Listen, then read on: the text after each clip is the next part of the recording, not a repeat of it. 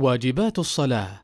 تحدثنا في اللقاء الماضي عن أركان الصلاة والأحكام المتعلقة بها وحديثنا اليوم عن واجبات الصلاة وهي أولا جميع التكبيرات عدا تكبيرة الإحرام. ثانيا قول سمع الله لمن حمده للإمام والمنفرد أما المأموم فلا يقولها. ثالثا قول ربنا ولك الحمد للإمام والمنفرد والمأموم. رابعا قول سبحان ربي العظيم في الركوع. ويستحب أن يكررها ثلاثا أو أكثر. خامسا قول سبحان ربي الأعلى في السجود ويستحب أن يكررها ثلاثا أو أكثر.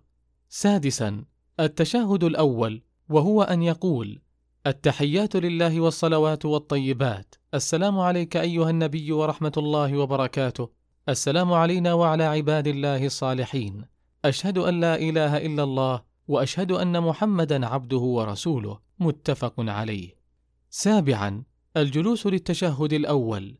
ومن ترك واجب من هذه الواجبات عمدا بطلت صلاته. ومن تركه سهوا أو جهلا فيجبره بسجود السهو. نسأل الله تبارك وتعالى أن يرزقنا العلم النافع والعمل الصالح المتقبل.